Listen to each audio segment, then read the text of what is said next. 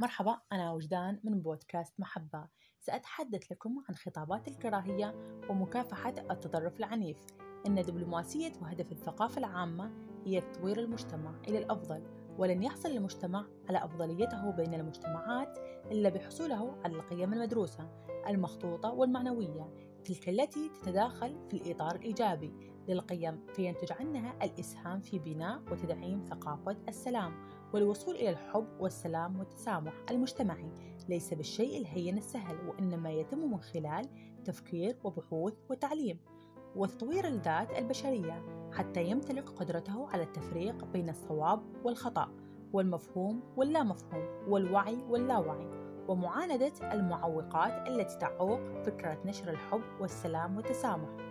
كما أن إشاعة ونشر ثقافة التسامح يجب أن تبدأ من المنزل منذ لحظة ميلاد الطفل وزرع هذه القيم داخله في كل مرحلة حياته ويجب نشر الحب والتسامح والسلام في كل مراحل التعليم من خلال تأصيل العديد من القيم والمواقف وأساليب الحياة التي تستند إلى الاحترام الكامل لمبادئ السيادة. وحقوق الإنسان والحريات والاعتماد على الحوار المنطقي بين الأفراد والمؤسسات وترسيخ مفهوم التعاون بين الجميع بما يتيح إخراج السلوك المنطقي الذي يحمي الفرد من الفرد ويحمي المجتمع من الفرد ويحمي الفرد من نفسه.